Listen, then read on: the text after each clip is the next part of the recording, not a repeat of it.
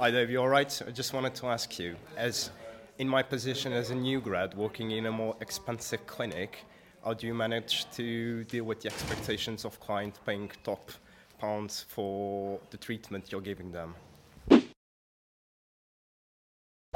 that is a brilliant question that lots of new graduates struggle with. And the answer is this you individually might not be quite worth everything you think you are. You might not be the vet that's got 12 or 13 years experience, but remember you're part of a bigger team and that team does. What you need to be is the tip of the spear. So if you can perform a great history, build that relationship with the client, take a great physical examination and get close to what the diagnosis is, admit the animal for a treatment, then you can involve the rest of the team. Think of yourself as like you're an app plugging into the rest of the network and the network that you're plugging into is worth the money.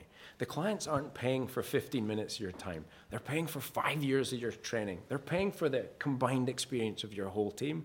That's where the value lies. Don't forget it. You're worth it.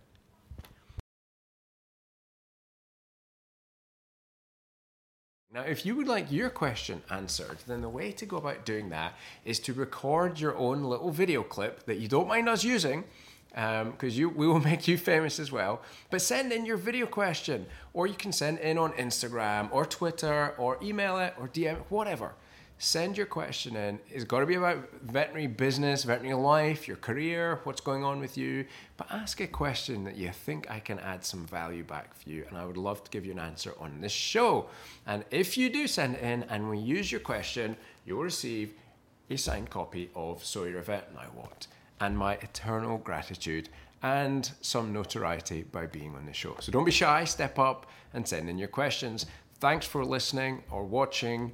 Uh, be safe, be well, be happy. Dr. Dave out.